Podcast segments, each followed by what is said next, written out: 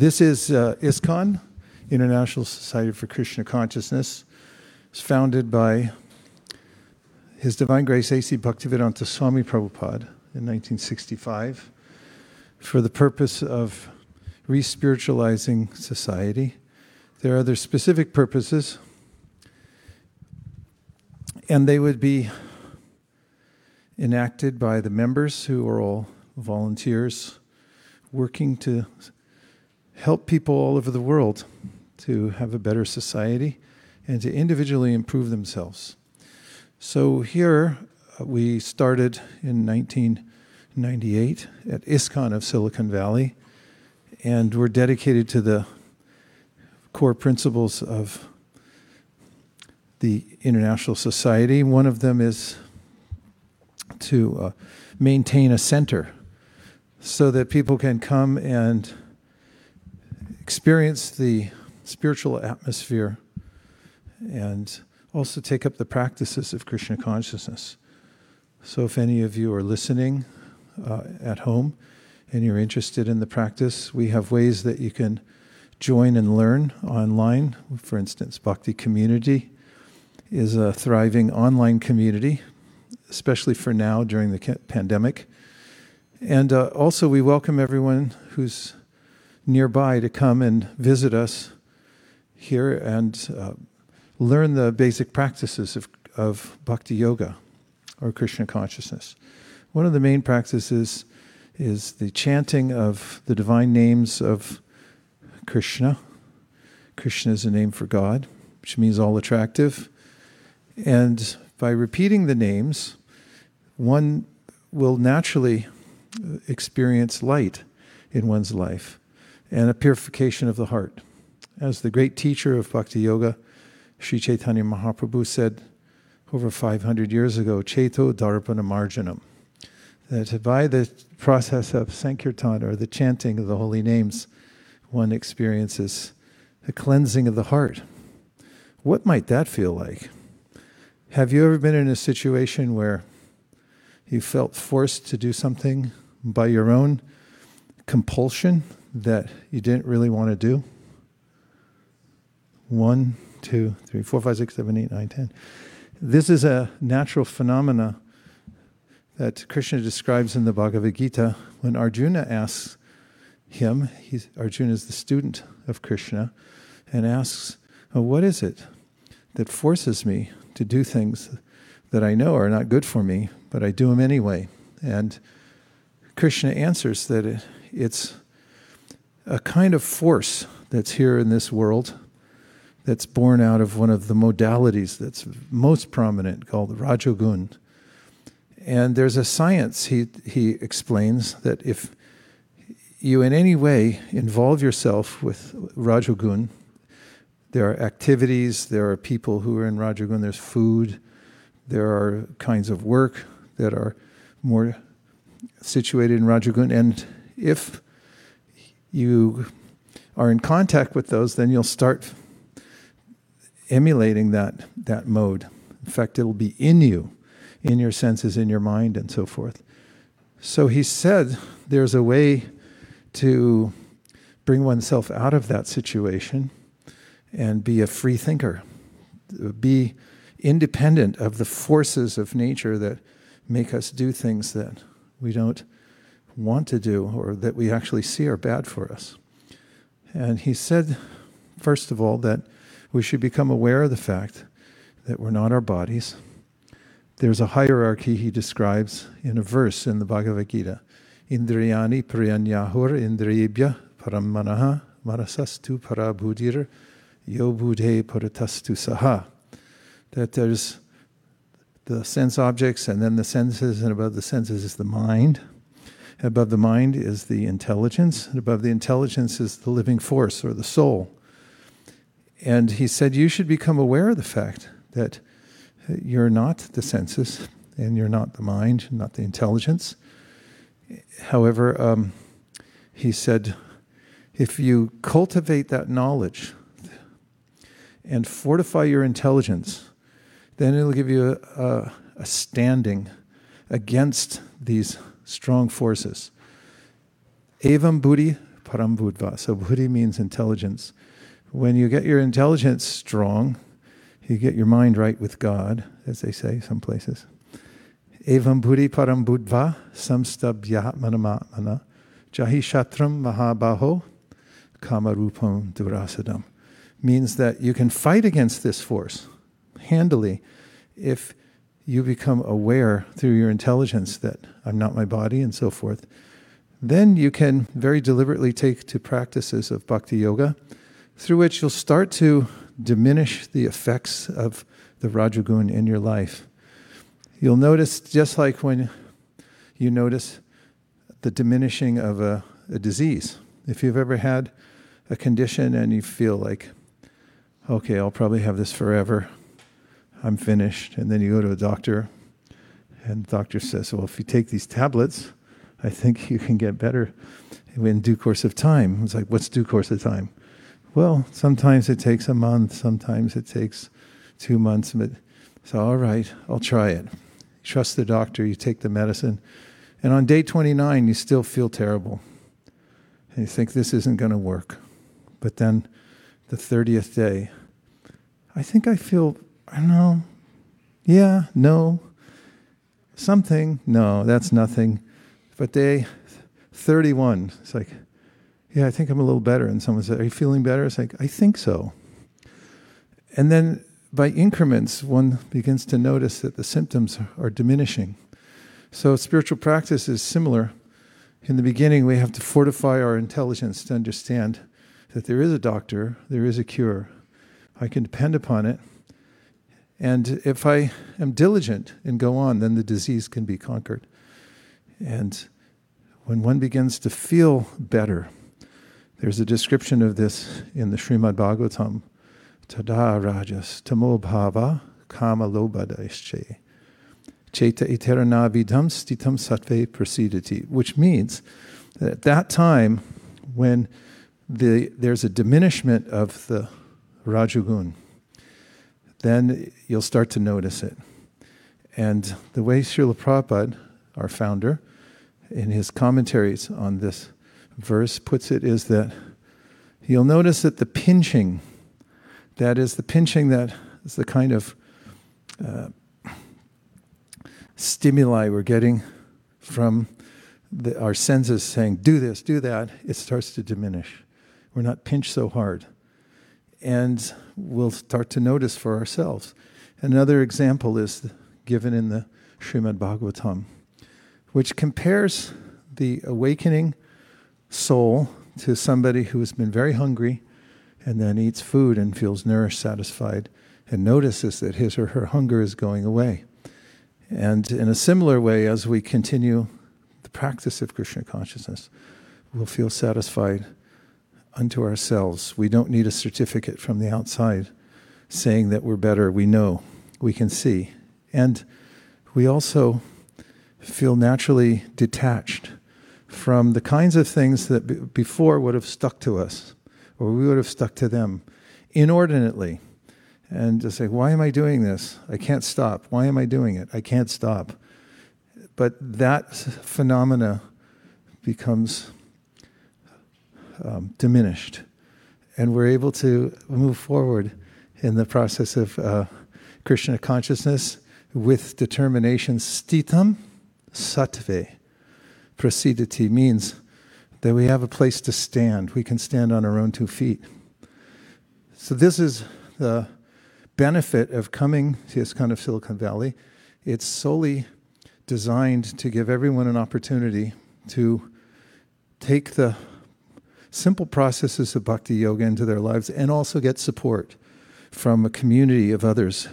And you can do it either by coming in here or going online and joining our bhakti community or both. And there are plenty of books that anyone can read if you like to read that, that will fortify your intelligence, as I described earlier, so that you'll feel that you have an ally right close at hand.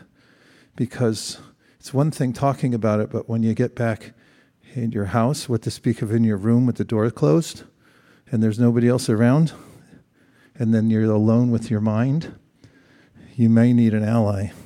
So good to surround yourself with the, sh- the books that are there specifically speaking to you and to me and to everyone else, saying, You can do this. You, you're definitely up for the task. In due course of time, you can rise. And we need that, right? Say yes. Yeah, always say yes as hard as you can when there's an opportunity. Okay, so let's try a little chanting, and then we'll t- talk about one of the principles of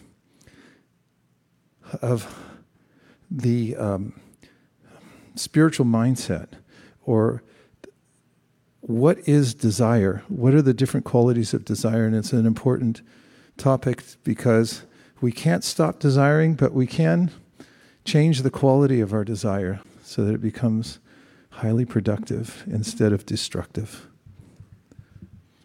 Chanting? Yes. Yes. Yes. Oh, yeah, right.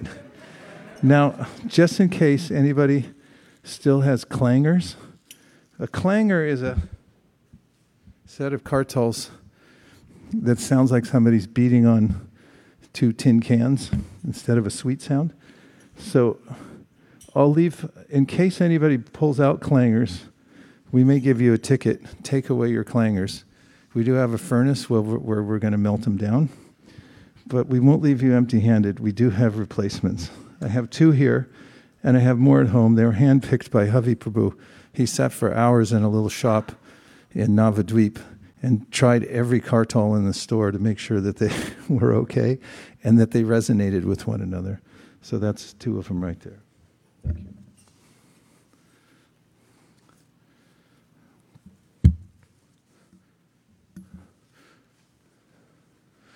So we begin the chanting process today by offering prayers to the founder Acharya. That means the teacher who brought us Krishna consciousness and started the Krishna consciousness movement, A.C. Bhaktivedanta Swami Prabhupada.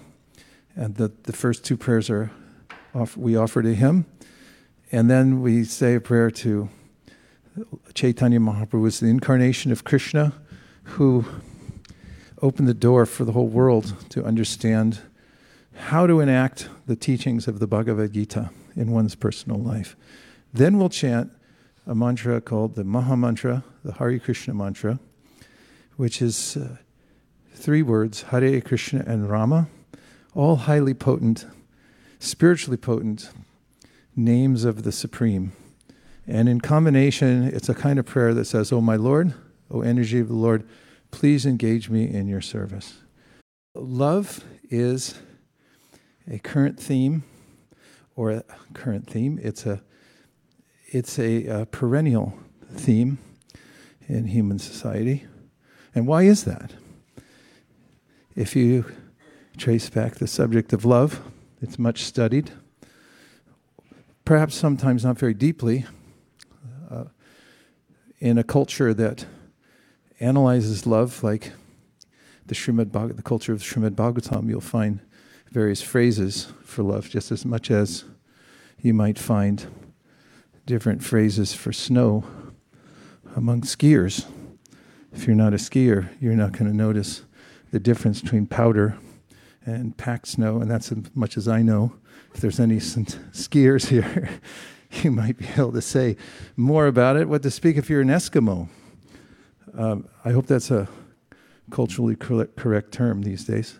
No, what is it? Inuit. Inuit. If you're an Inuit, I've heard Inuits have more than a dozen terms for snow.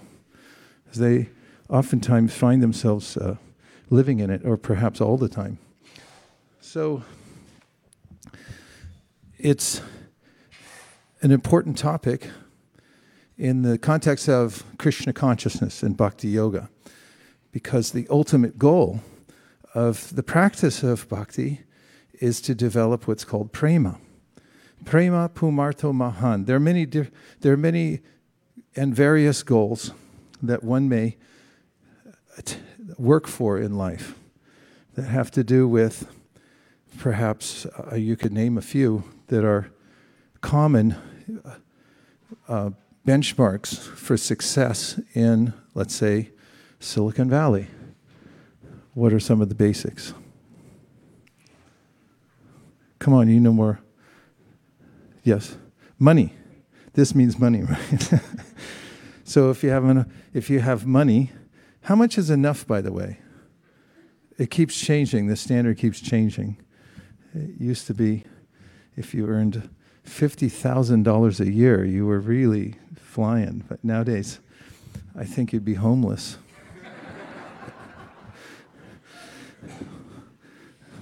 Definitely be homeless. Uh, and how much do you need to have in a nest egg in order to be completely safe, would you say? That's a hard question for you all. So you're, you're all too philosophically uh, adorned already. What, what can you say? There are various uh, benchmarks for, for success in society, whether it be getting a modicum of wealth or security having a beautiful family and so forth. All these things are hard to hold on to.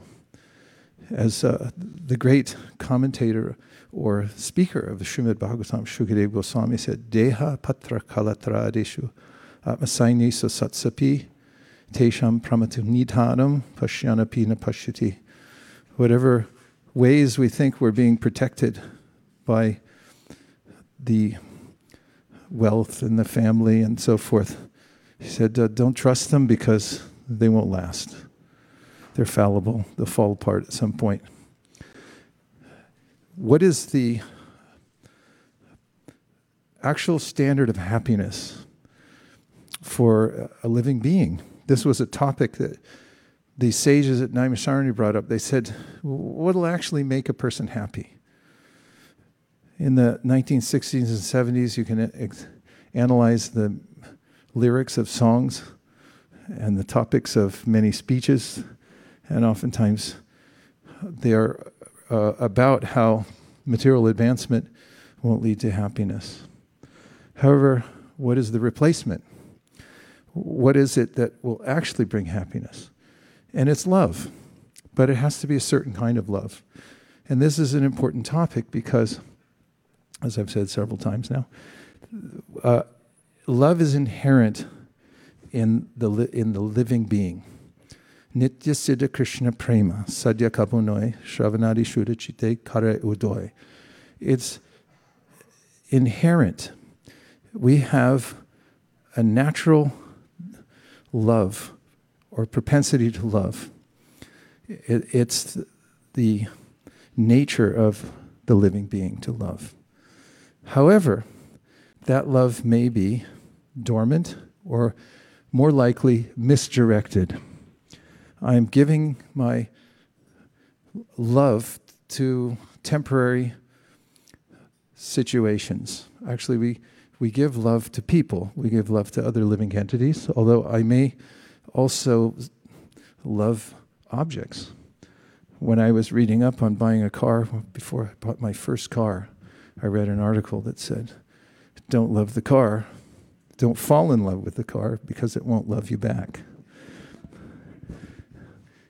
Also, don't buy a new car. Um, so,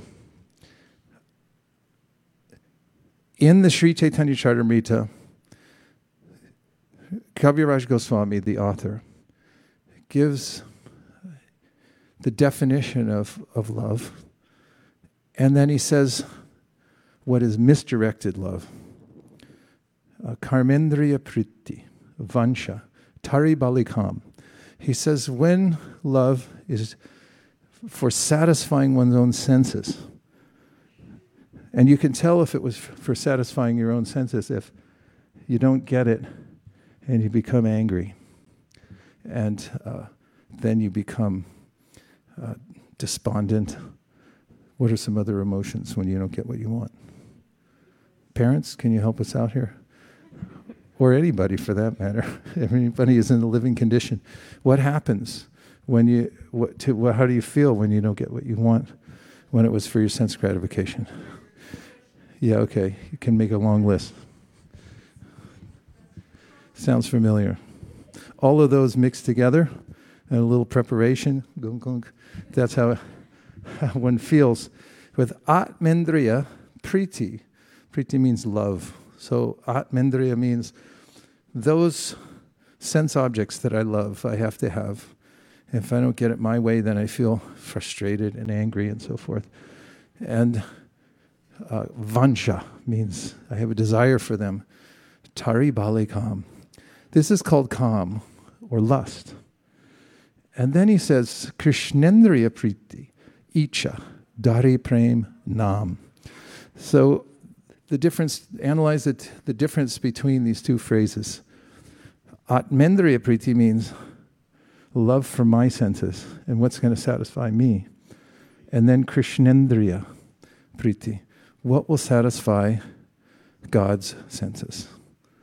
That sounds like an odd concept in to one who doesn't have context because it's like how am I going to please God's senses if I don't even know who he is?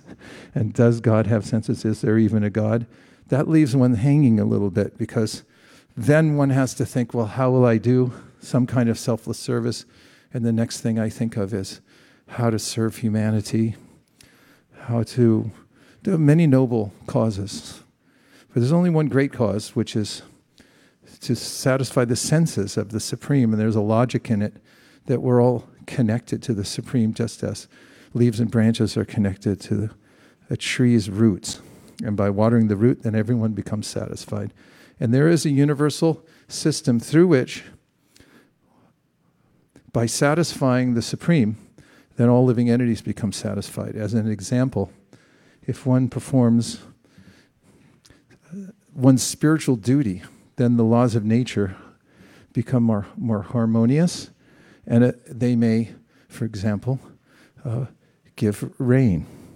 So it's like, well, rain is just a, a product of atmospheric conditions and pressures and so forth. But where are they coming from? There's a kind of vibration in the universe, and if it's discordant because of people's activities, we have a duty to perform in life. And if I'm out of harmony with my duty, then the vibration of the universe changes and we get unsavory circumstances. Has anybody noticed any of those since you've been around for a while? uncomfortable or discordant situation in the world ever? When? When? Recently? All the time? Okay.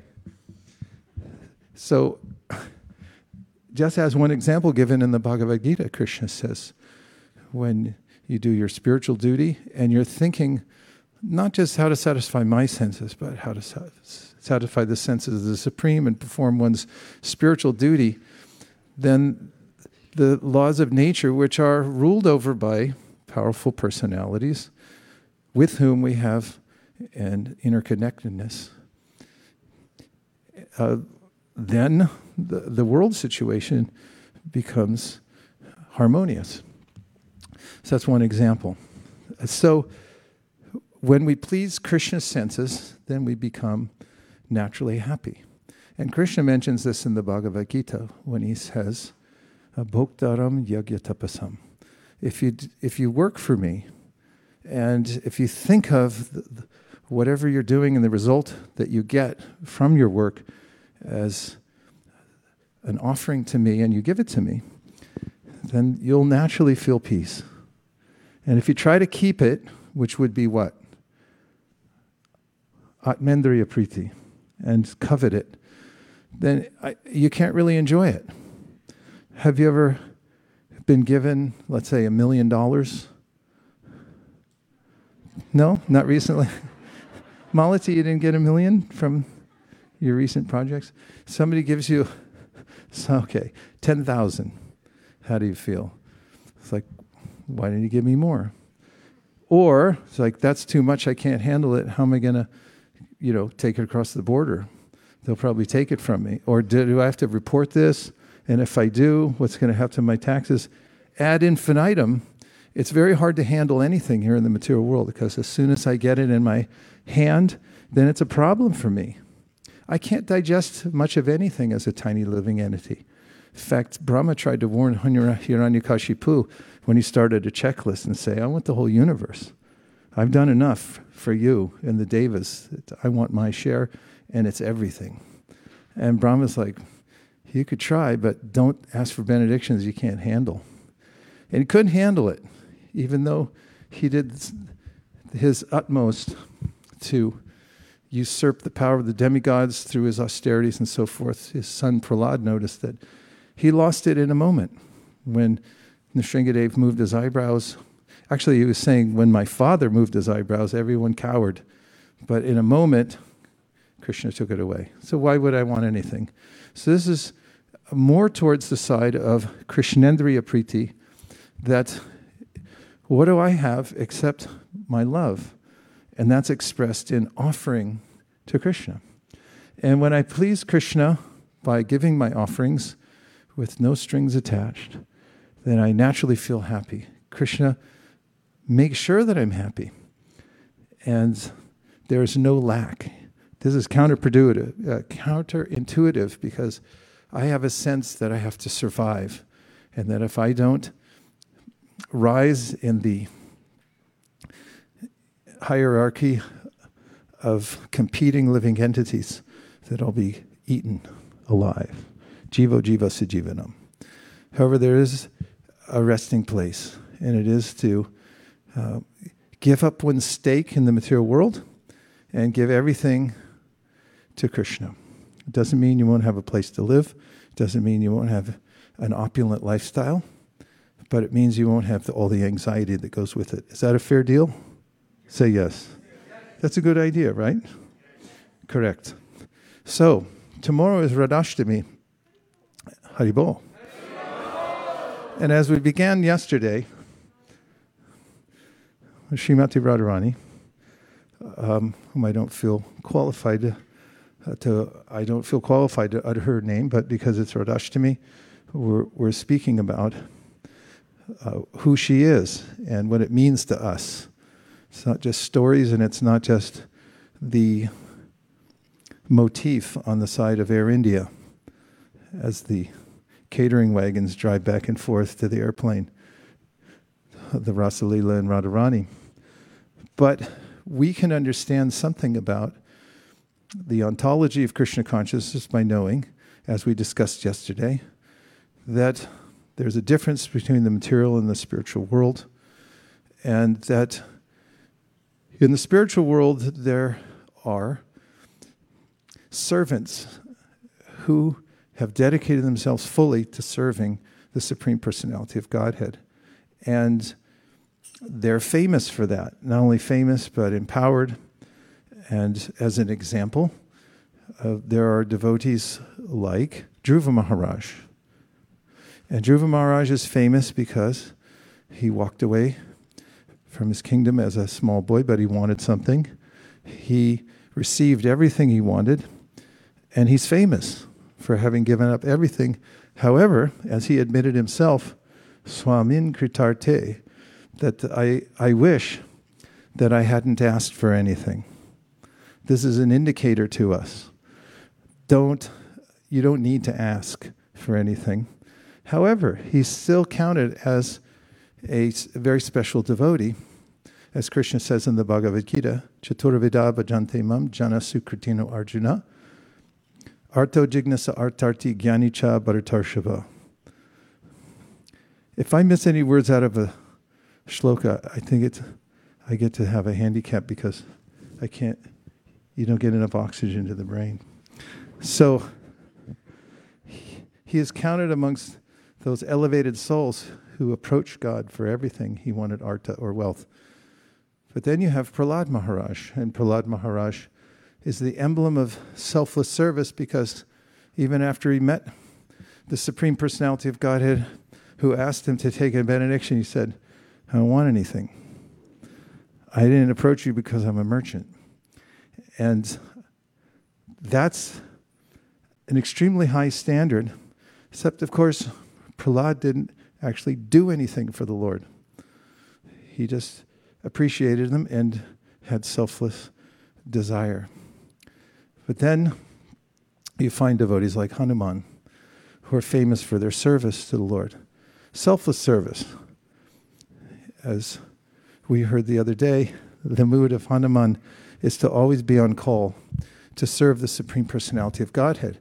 But then there are even more intimate servants of Krishna who are in a relationship of friendship, like Arjuna. And above Arjuna, then we find in the subtleties. Uddhava, who Krishna gave the duty to of going to Vrindavan because he felt him qualified to observe the selfless service of the residents of Vrindavan, who, after Krishna left them, uh, went on for over a hundred years, uh, waiting for him to come back so that they could serve him in that environment of Vrindavan and tried to bring him back when they went to Kurukshetra. I know I'm going into a lot of detail now and I'm going to slow down in a, in a minute for reflections, but I'm coming to a point, and that is there's a hierarchy of perfection in devotional service, and it culminates in Vrindavan, as all the Vaishnava scriptures point to us. Uh, we'll take a verse from the Sri Upadeshamrita, which describes the hierarchy, which our pundits over here will, will recite together. Starting with Karmi Bhya. No, you got to take a mic and do that. Please lean into it a little bit.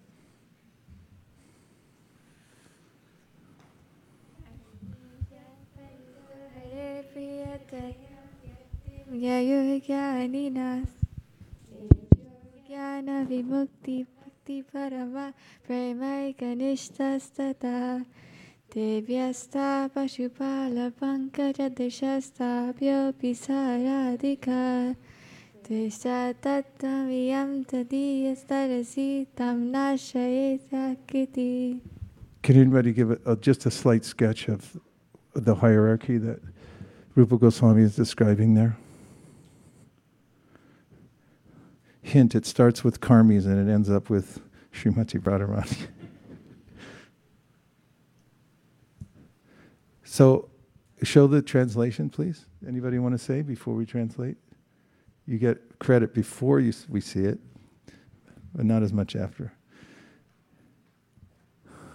In the Shastras said of all types of fruit workers, he who is advanced in knowledge of the higher values of life is favored by the Supreme Lord Hari. Out of many such people who are advanced in knowledge, jnanis, one who is practically liberated by virtue of his knowledge may take to devotional service, he is superior to others. Is there another slide? However, one who has actually attained prema, pure love for Krishna, is superior to him. The gopis are exalted above all the advanced devotees because they are always totally dependent on Sri Krishna, the transcendental cowherd boy. Among the gopis, Srimati Radharani is the most dear to Krishna. Her kund, lake, is as profoundly dear to Lord Krishna as is this most beloved of the gopis. Does that qualify as a hierarchy describing various levels of people who are devoted, including the karmis, who are noted by Srila Prabhupada in his purport to be good souls because they're following the karma kanda, which is a kanda after all. But there are jnana kandas and then upasana kandas, which is devotional service. And amongst all those who are engaged in devotional service, as I mentioned before, there's a hierarchy leading all the way up to Vraj. And in Vraj, out of all the devotees, which we'll go into more tomorrow, there's one specific devotee who is the best of all. So it's it's not that I mean it, it's all good, but some are better, and that's nice. So, um, what is the quality of Srimati Radharani that makes her the best? And it's the purity of her intention in serving Krishna. And that's described in the verse that we're discussing today, and that is that Krishnendriya Priti, the, the intensity of one's desire to serve Krishna's senses and not one's own. Serving one's own senses is folly. However, to some degree, we have to maintain a stat, the status quo of the body and our family and household and so forth, and that's fully acceptable. However, our intention should be that that is all so that we can be steadily engaged in selfless service to please Krishna's senses. And the emblem, the topmost servitor of the topmost servitor, or rather, I should say, the topmost servitor of all the devotees is Srimati Radharani. And we're celebrating her appearance day today and tomorrow. So now we'll take some reflections or questions. And in answering them, I'm going to read uh, a short uh, excerpt from uh, Prabhupada's writings on this matter.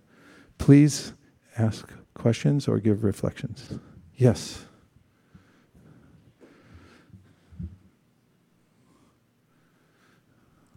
Thank you so much, Guru Maharaj, for the talk. Uh, I just want to request if you could elaborate more on how uh, Srimati Radharani's intentions to serve Krishna are the purest. Yes, I will do so as I promised by reading an excerpt from the Chaitanya Charitamrita because it's well elaborated here.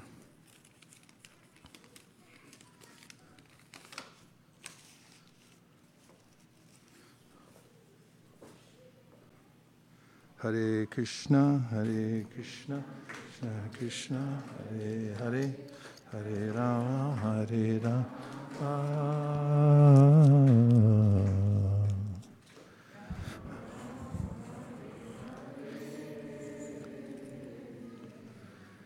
Hare Krishna, Hare Krishna, Krishna Krishna, Hare Hare. Hare Rama, Hare Rama, Rama Rama, Hare Hare. Okay. Um, we're entering into a highly esoteric section, and this is a Sunday Feast program. So if you don't feel you're ready, you can cover your ears. Reading from the Chaitanya Charitamrita Adi Lila, chapter 4, and I'm on text number 127. Just as I am the abode, Krishna is speaking, of all mutually contradictory characteristics, so Radha's love is always full of similar contradictions. Radha's love is all pervading, leaving no room for expansion, but still it is expanding constantly. There is certainly nothing greater than her love, but her love is devoid of pride. This is the sign of its greatness. Nothing is purer than her love, but its behavior is always perverse and crooked. All glories to Radha's love for Krishna, the enemy of the demon Mura. Although it is all pervading, it tends to increase at every moment. Although it is important, it is devoid of pride. And although it is pure, it is always beset with duplicity. Sri Radhika is the highest abode of that love, and I am only its object. I taste the bliss to which the object of love is entitled, but the pleasure of Radha, the abode of that love, is ten million times greater. My mind races to taste the pleasure experienced by the abode, but I cannot taste it even by my best efforts. How may I taste it? If sometime I can be the abode of that love, only then may I taste its joy.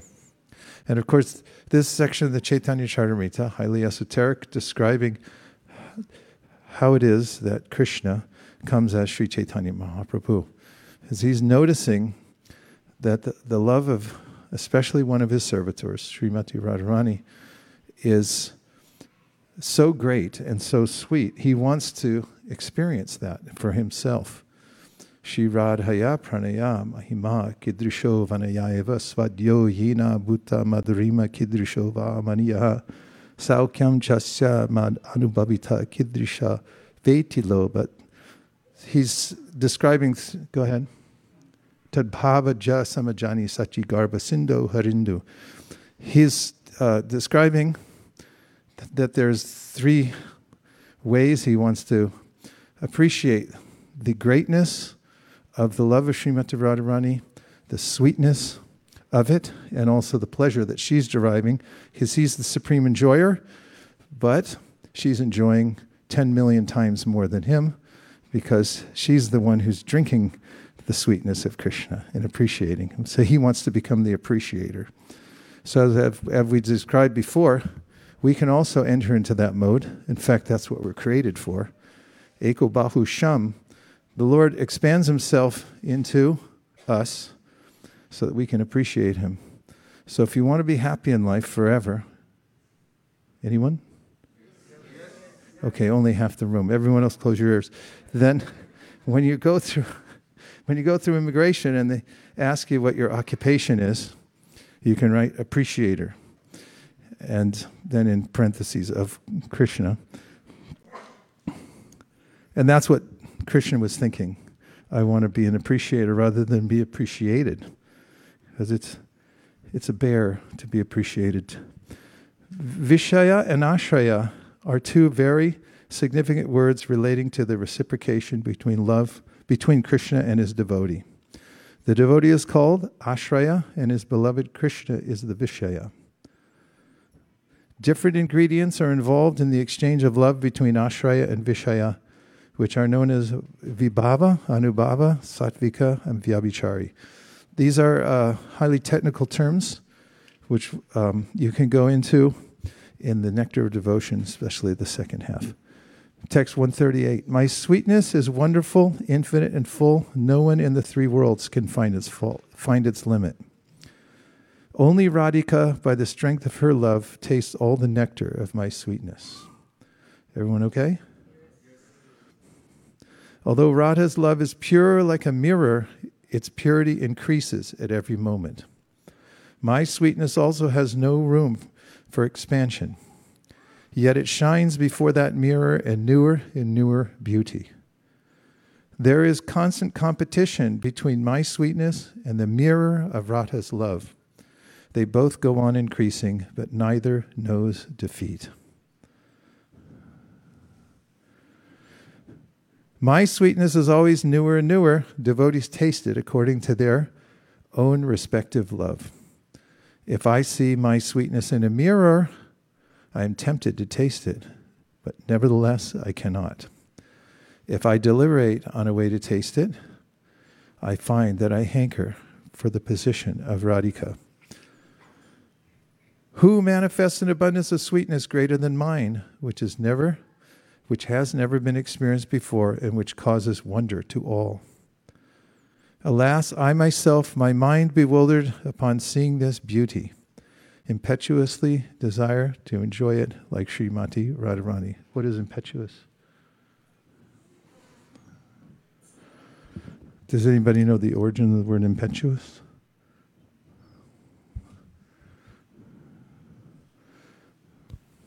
Um, so impetuous means um, it's an adjective. It's acting or done quickly and without thought or um, care, and it's from the late Middle English from sorry, it's from Old French impetueux, and and then it went to late Latin impetuosus, and yeah, I think, and then it's from yeah, it's very confusing. One second.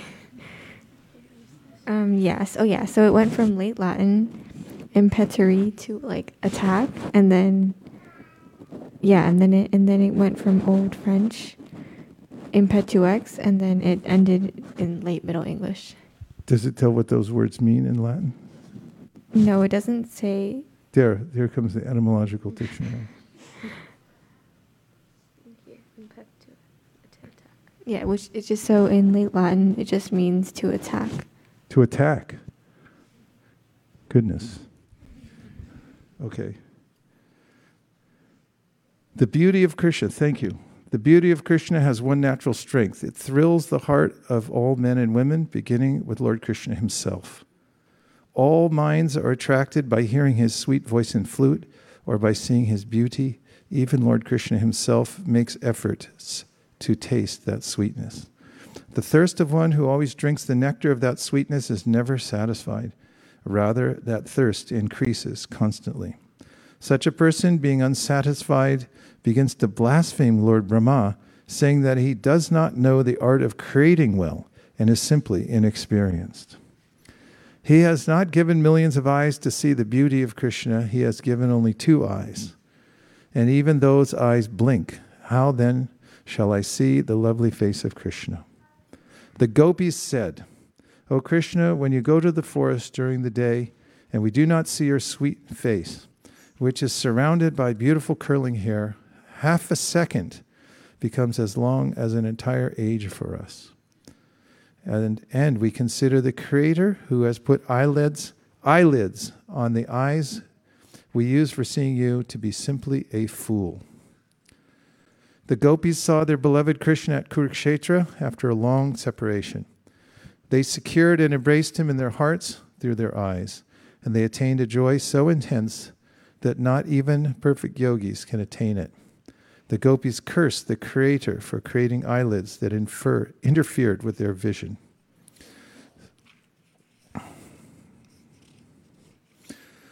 There is no consummation for the eyes other than the sight of Krishna. Whoever sees him is most fortunate indeed. The gopis said, O friends, these, uh, those eyes that see the beautiful faces of the sons of Nanda Maharaj are certainly fortunate, as these two sons enter the forest surrounded by their friends, driving the cows before them. They hold their flutes to their mouths and glance lovingly upon the residents of Vrindavan. For those who have eyes, we think there is no greater object of vision. And so, I'm skipping to 164, in which you get the definition.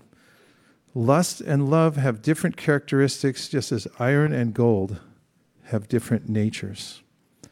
The desire to gratify one's own senses is kama, lust, but the desire to please the senses of the Lord is prema, or love. And now we're going to hear a little bit of the purport, because this, this uh, differentiates now from what we just heard about the quality of spiritual love and also material love. So give us the purport on the screen. And we need a reader. Would you please read the purport? The revealed scriptures describe pure love as follows Sarvata dvam saratim satyapi dvam sakarane yadbhava bandhanam yuno saprema parikirtita. If there is ample reason for the dissolution of a conjugal relationship, and yet such a dissolution does not take place, such a relationship of intimate love is called pure. Okay.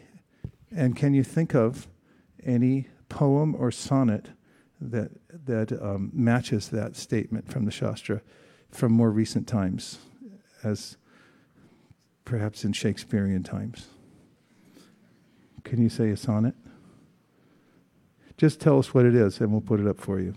You don't have to look it up. Just say if there is one or not. It's Sonnet 116. Okay, could you put it up, please? There you go. Now you have to re- do a dramatic reading. You know the poem in the sonnet, right? Let's hear it. Let me not to the marriage of true minds admit impediments. Love is not love, which alters when it alteration finds, or bends with the remover to remove. Oh no, it is an ever fixed mark that looks on tempests and is never shaken. It is the star to every wandering bark, whose worth unknown, although his height be taken. Love's not time's full, though rosy lips and cheeks. Within his bending sickle's compass come. Love alters not with his brief hours and weeks but bears it out even to the edge of doom. If this be error and upon me proved, I never writ, nor no man ever loved. Now read the other verse from the purport and see if it matches.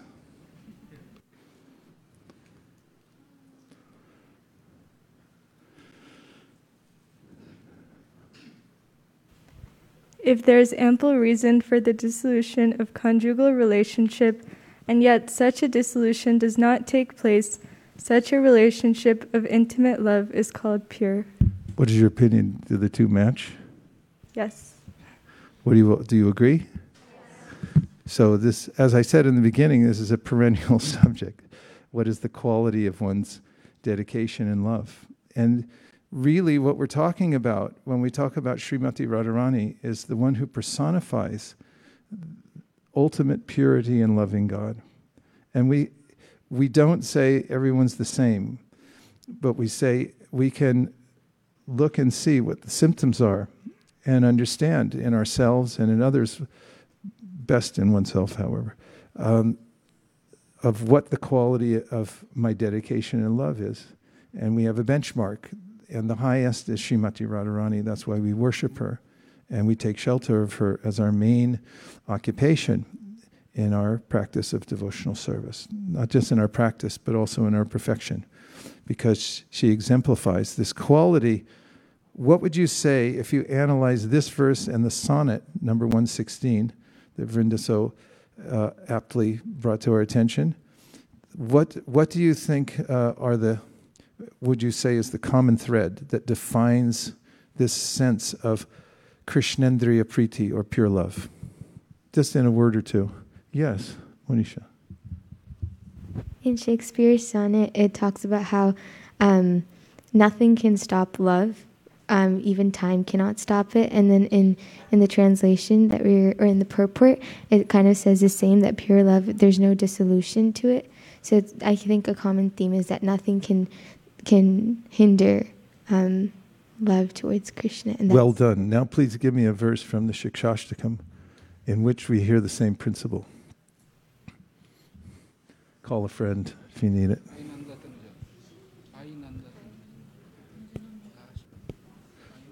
Some I hear a lot of suggestions. That's okay. Call a friend. We'll put a lifeline out here. Okay.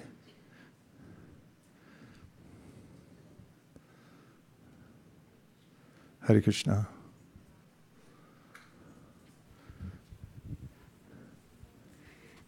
Uh, yes, Prabhuji. So in um, Shikshashtakam, uh, Lord Chaitanya says that uh, whether you uh, Ashlishya va padaratam pinastumam adarshanam marma hatam. Hold that mic right in front. Yatha tatha vidadhatu lampato mat prananathasa sa eva napara. So whether whether you um, accept me or you reject, I'll still, uh, you are my only object of worship, something like that. Very good. Thank you. Haribol.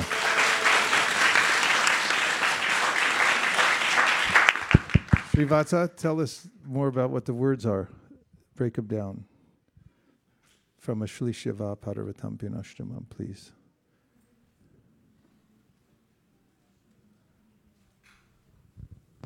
So so okay, so um,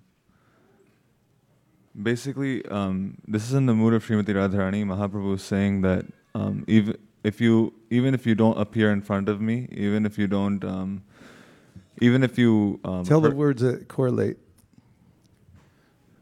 So adarshanan refers to not appearing before me or giving me darshan. Um, what about lampato? Oh, lampata means like a. In English, they would say debauchee, but like it's like the concept of like someone who um, Krishna is like like emotionally like emotionally abusing someone. so, so it's like telling Krishna like you could even like even though you can you could be like any way you want, you could even be like this, but regardless of what you do, you're my prananath, you're the Lord of my life. So whether you treat me harshly, you ignore me, you go spend time with somebody else just to make me jealous, or you say you're going to show up and then you don't show up, then still, it doesn't break my love. Does that happen in the material world? Are there are there cases where people they didn't get what they wanted and then they said forget it? There's an ultimatum and say I can't be with you anymore but that doesn't happen in the spiritual world. So that's what you're saying. Uh, this is the quality of spiritual life. It's never bro- uh, of spiritual love. It's not broken at any time. Correct. This is the point that you're making. Okay. Any other points about Krishnendriya Priti, the quality of love. Is that the only one, or is there more? Yes.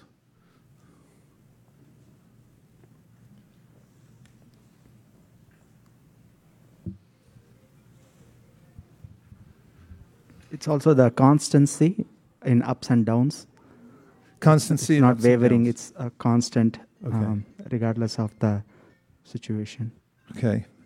Thank you. So we're studying the quality of pure love since that's our goal, right? And we have an emblem of that pure love who is Srimati Radharani. Now let's hear the rest of the purport. If you can put it up, please, where we stopped.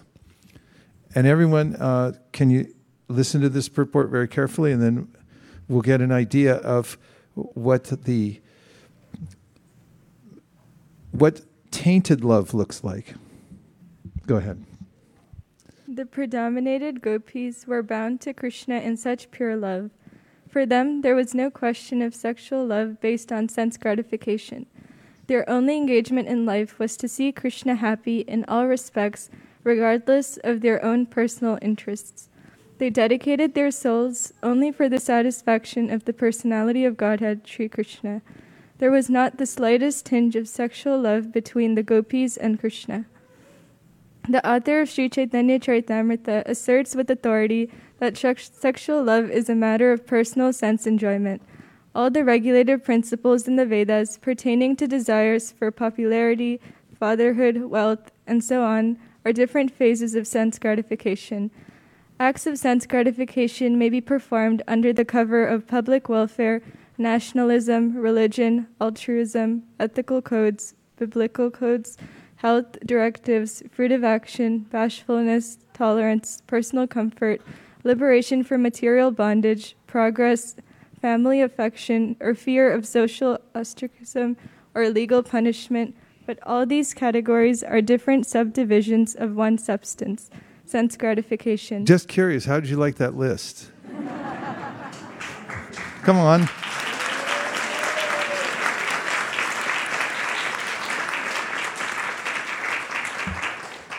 You're not going to find a list like that in the New York Times.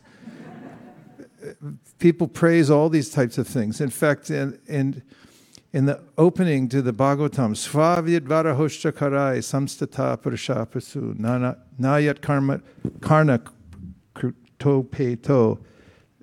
Yeah, it's the oxygen. That men who are like hogs, dogs, camels, and asses praise others who never praise Gadagraja, the, the one who is um, the Supreme Personality of Godhead. So, all these uh, subtle ideas about what is noble, perhaps, are all dashed in comparison to the pure love of the residents of Vrindavan, especially Srimati Radharani. The quality is different. There's, as many people point out, you may do philanthropy and say, oh, what a great person, but what do you want in return? Yes, just say. Shvavidvara hosha korai samshita purusha purshu nayat karna krato peto jatanama gadagraja. Yeah. Nayat karnapato peto jatu nama gadagraja. Translation is men who are, this is very harsh, so if you don't like harsh things, again, cover your ears and your eyes. Men who are like dogs, hogs, camels, and asses. Praise those men who never listen to the transcendental pastimes of Lord Sri Krishna, the deliverer from evils. Pretty harsh, right? Are you all okay? All right, let's go back to our purport and Vrinda can finish. All such good acts are performed basically for one's own sense gratification, for no one can sacrifice his personal interest while discharging these much advertised moral and religious principles. But above all, this is a transcendental stage in which one feels himself to be only an eternal servitor of Krishna, the absolute personality of Godhead. All acts performed in this sense of servitude are called pure love of God because they are performed for the absolute sense gratification of Sri Krishna. However, any act performed for the purpose of enjoying its fruits or results is an act of sense gratification. Such acts are visible sometimes in gross and sometimes in subtle forms. so now we see the juxtaposition, right? We're, we're hearing about the pure love of Srimati Radharani, how it doesn't waver, even if there's reason for it to break, if mistreated and so forth. And then there's this sense of self interest. And this is, a, one may think, sense gratification just means you got a spoon and two gallons of ice cream and you sit in a corner and eat the whole thing. Not that I've ever done that. But, but uh, there's subtleties. There's the subtlety that I want something in return. And if I don't get it, then it's going to break. Sooner or later, it's going to break ultimately. And whenever in this world, tell me if I'm wrong about this point, we notice even a, a, a, there's a glimmer of self sacrifice in the way that you, we can tell that the person is not asking for anything in return, then it is noteworthy, more praiseworthy. What do you think? Can you name someone, and I'm not saying they're performing pure devotional service, but someone who is an emblem in the material world of performing selfless service? Yes, Radha Kripa. Pardon me? Mother Teresa is the. Your mother. Okay.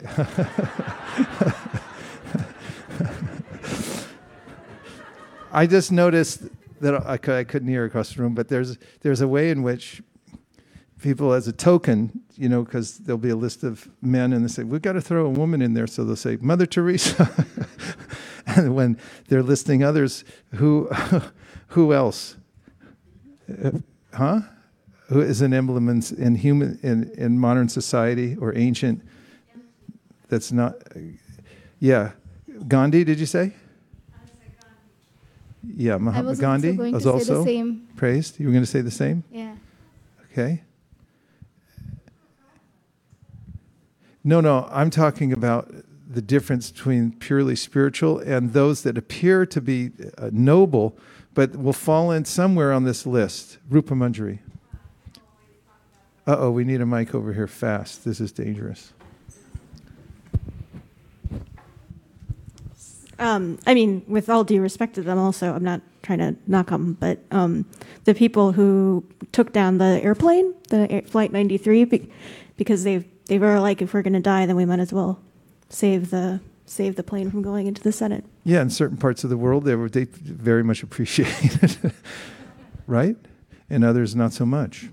Uh, so uh, we could make a list, and we we could prob- we could suggest, successfully argue that uh, to the degree that someone's edging towards this purity of purpose in their service or in their love, to that degree, are actually considered virtuous in human society, and so now we come to the real thing, and as as only as Radhanath Maharaj mentioned in his epic lecture this morning. Anybody hear it? you had to have been there. It's, I mean, it was fantastic. It was, so he was talking about Srimad Bhagavatam, the culture of Srimad Bhagavatam, Dharma Prodita Kaitavo. He mentioned this verse that you're entering into a zone here where we're leaving all that other stuff behind. We won't take even a shred. Nothing admitted here that has a t- tinge of this uh, uh, Atmendriya Priti or the sense of Thank you to everybody who's joined us online. Everyone, please offer your base to all the devotees online. Hare Krishna. Haribol. Is that Balaram? Haribol. so, so this is the zone we're entering into in the Bhagavatam. And the culmination of the Srimad Bhagavatam is the tacit, very tacit description of Srimati Radharani. Look, look, look up the word tacit, please.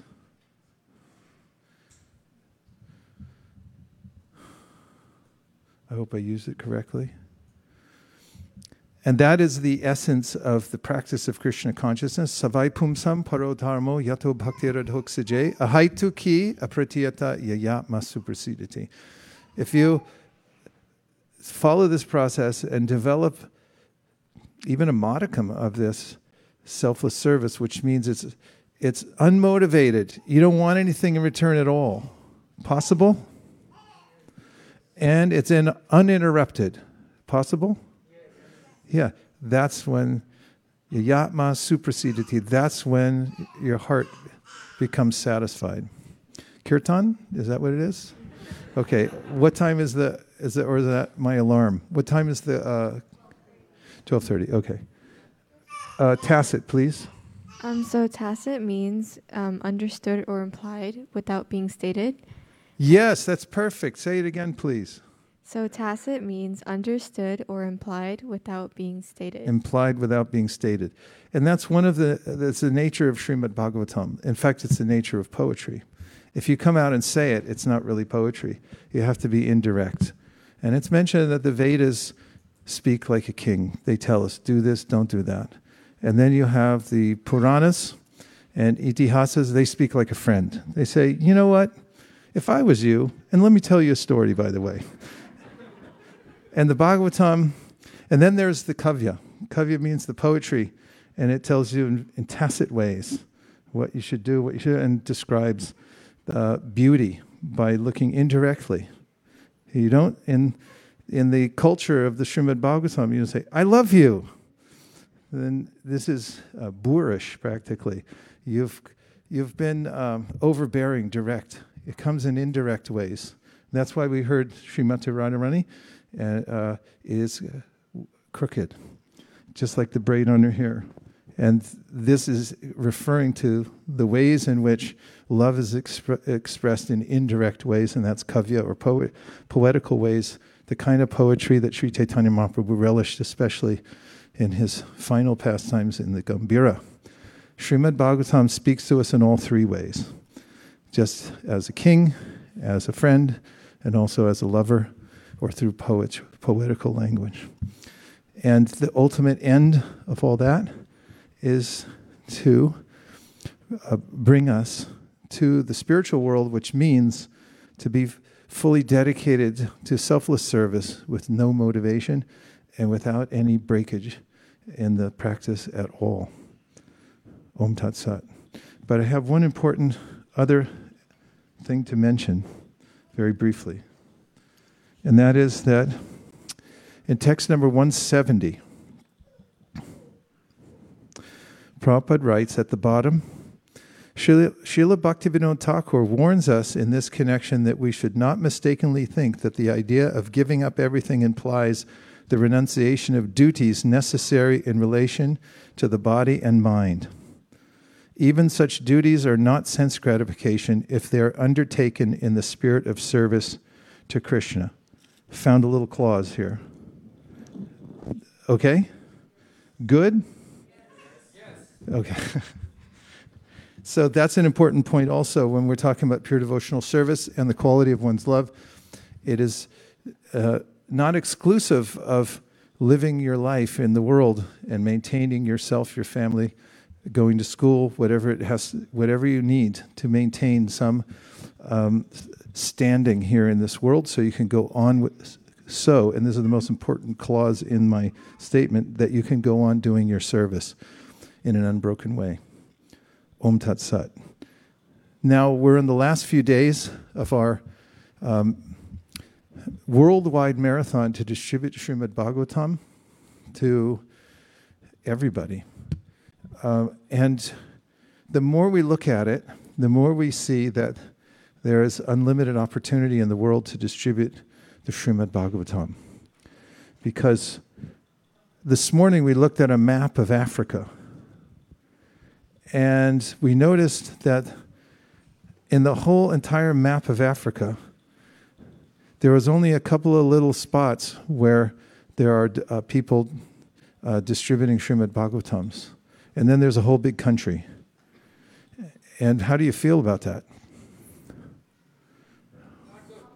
No. Opportunity? Yeah, okay, I'll tell you a story then. There was this, a shoe company, and there were two guys. One of them was uh, a senior member of the company and he wasn't satisfied. He wanted promotion. Is everyone listening? So then he said, Oh, this is getting serious.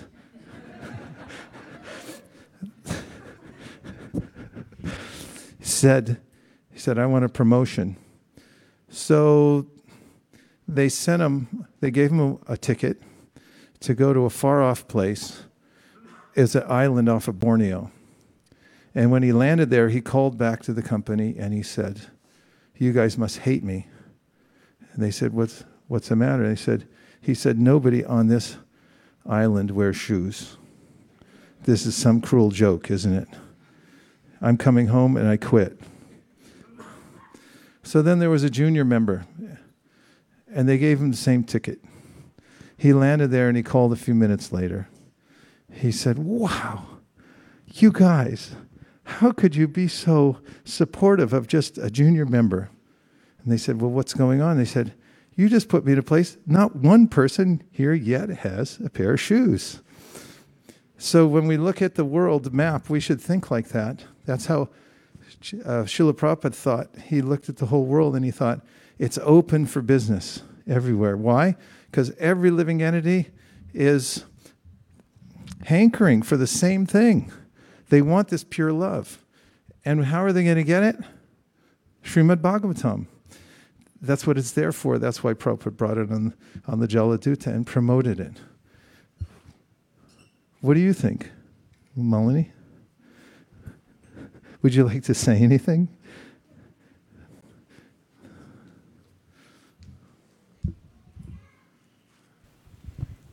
I think it's a good idea to promote Srimad Bhagavatam everywhere. Okay. That's, that's important advocacy. what should we do? Okay. So let's see if there's any reflections or questions from the, the, the uh, mostly monologue and the readings. Yes. Maharaj, I think you mentioned that when we don't get what we want, we get angry. Um, but what if we?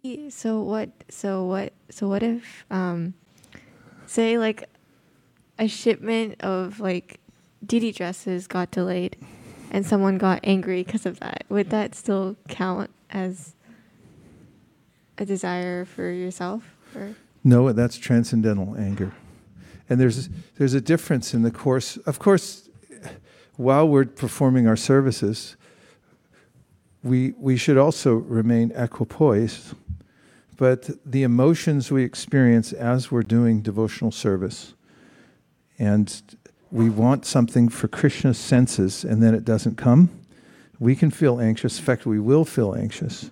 And we can also be careful about anger because then how you, we have to realize how useful it is or isn't. Anger can you can lose your anger or you can use your anger.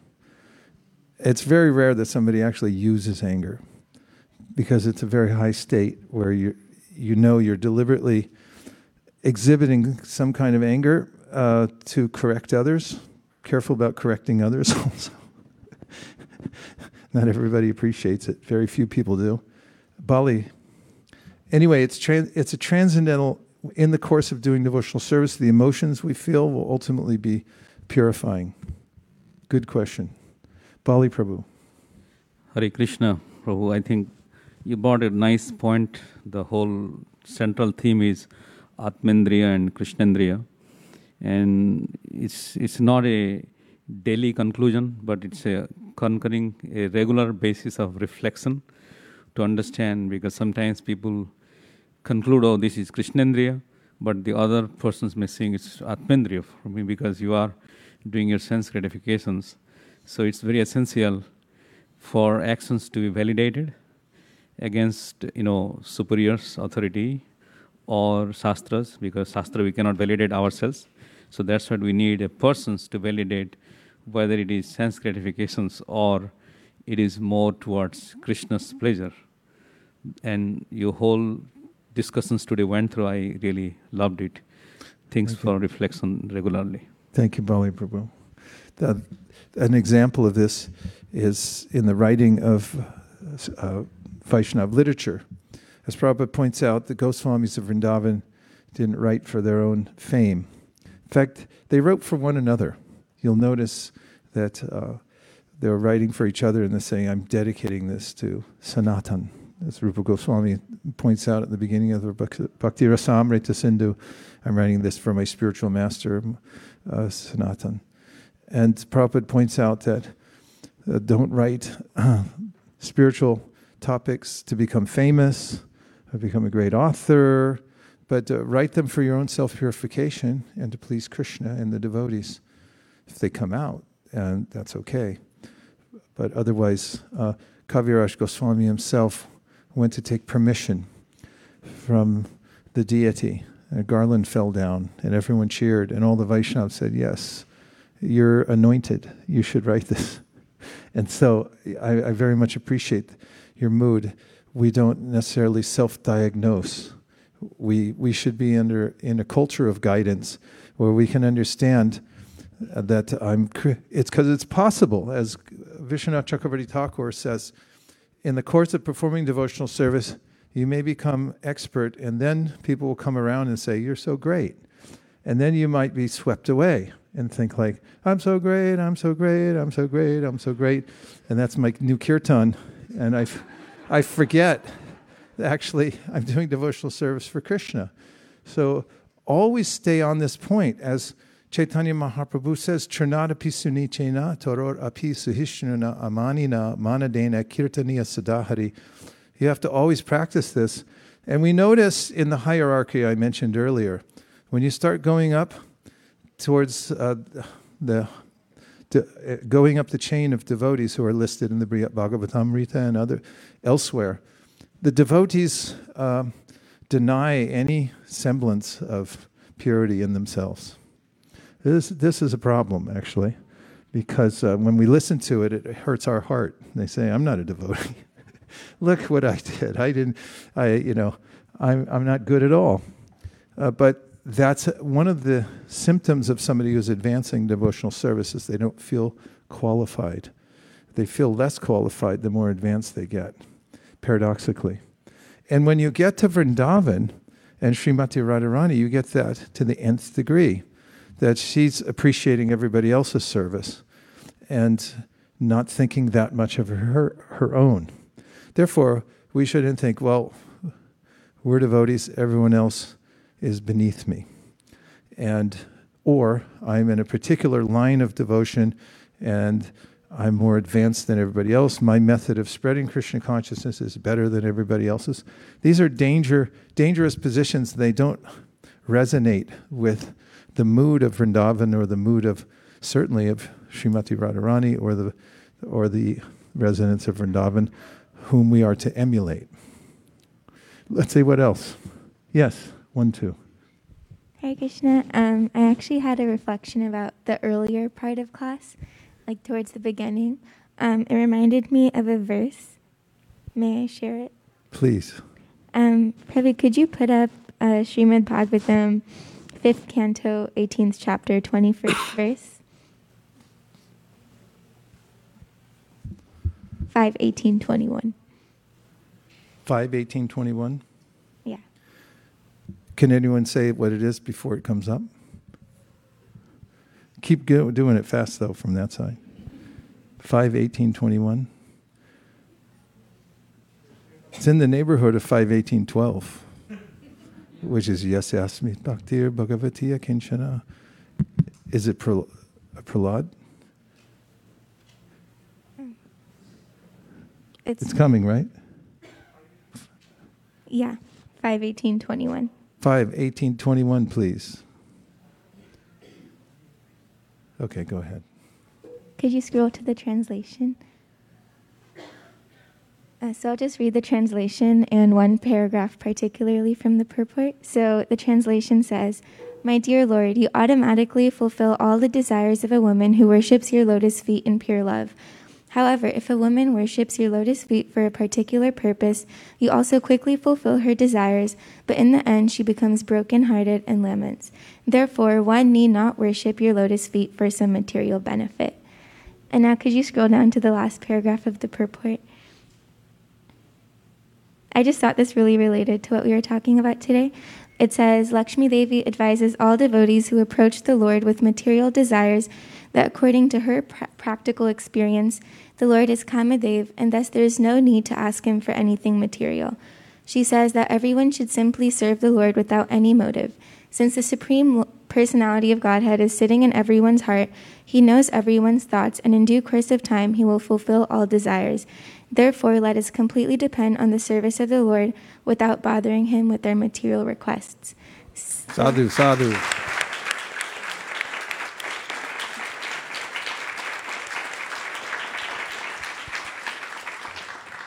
So, yeah, so that translation just reminded me that um, the woman who is worshiping the Lord for a particular motive, she becomes brokenhearted because, not because she doesn't get the material desire, but because the material desire, Krishna is already fulfilling that. And what she's missing is the innate need of the soul, which is to love him. Well done. Sadhu, sadhu. Which takes us to Sadhu Vrindavan and then to Kanka.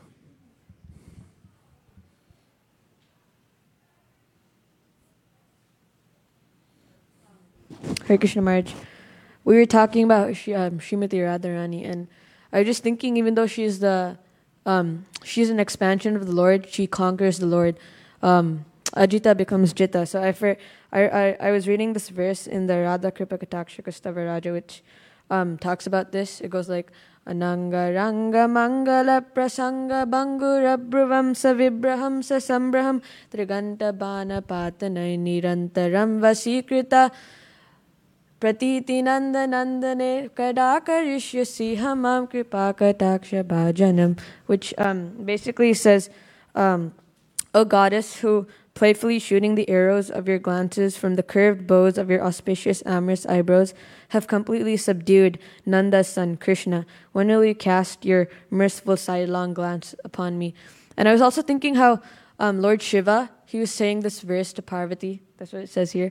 Um, and I was thinking how even Lord Shiva um, uh, wants the sidelong glance of Srimati Radharani. So I was thinking, yeah, if Lord Shiva wants it, we should also want it. Want it because Radharani is the most um, merciful, and uh, she can give you um, Krishna's mercy, and that's how you can go back to.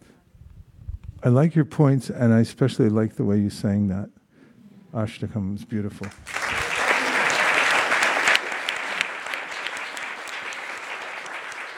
Sadhu, sadhu. Kanka. Thank you, Maharaj. Uh, speaking about Srimati Radharani, and um, as you were reading from the Chaitanya Charitamrita, those verses, um, it reminded me so much of the talks between Ramananda Roy and Lord Chaitanya when Lord Chaitanya was um, asking him, So, what's next? What's next? What's next? And of course, it came to the highest point of um, actually uh, the love between Srimati Radharani and Krishna is the highest. Can you say that again? I was thinking of the, the as you were reading the Chaitanya Charitamrita verses, I was thinking also of the talks between Chaitanya Mahaprabhu and Ramananda Roy, how he was giving the different levels and the progression. But of course, the highest is the pastimes between Srimati Radharani and uh, Krishna, and Radharani is Madan Mohan Mohini because she even attracts uh, the attractor of Cupid. Yes, thank you, Kanka. And the, as we know, there's there's perfect, more perfect, and most perfect. And th- so there's never a sense at any level of devotional service to Krishna at which one is uh, dedicated that, uh, oh, I'm missing out on something. Every devotee, as Sanatan Goswami points out in the Brihad Bhagavatamrita, feels fully satisfied. And one of the ways, when we're able to appreciate the devotional service of others, we also participate in the, the, the rewards that they're experiencing and their reciprocation from Krishna through our own appreciation. Shishi Radha. Please come take prasadam. Haribol.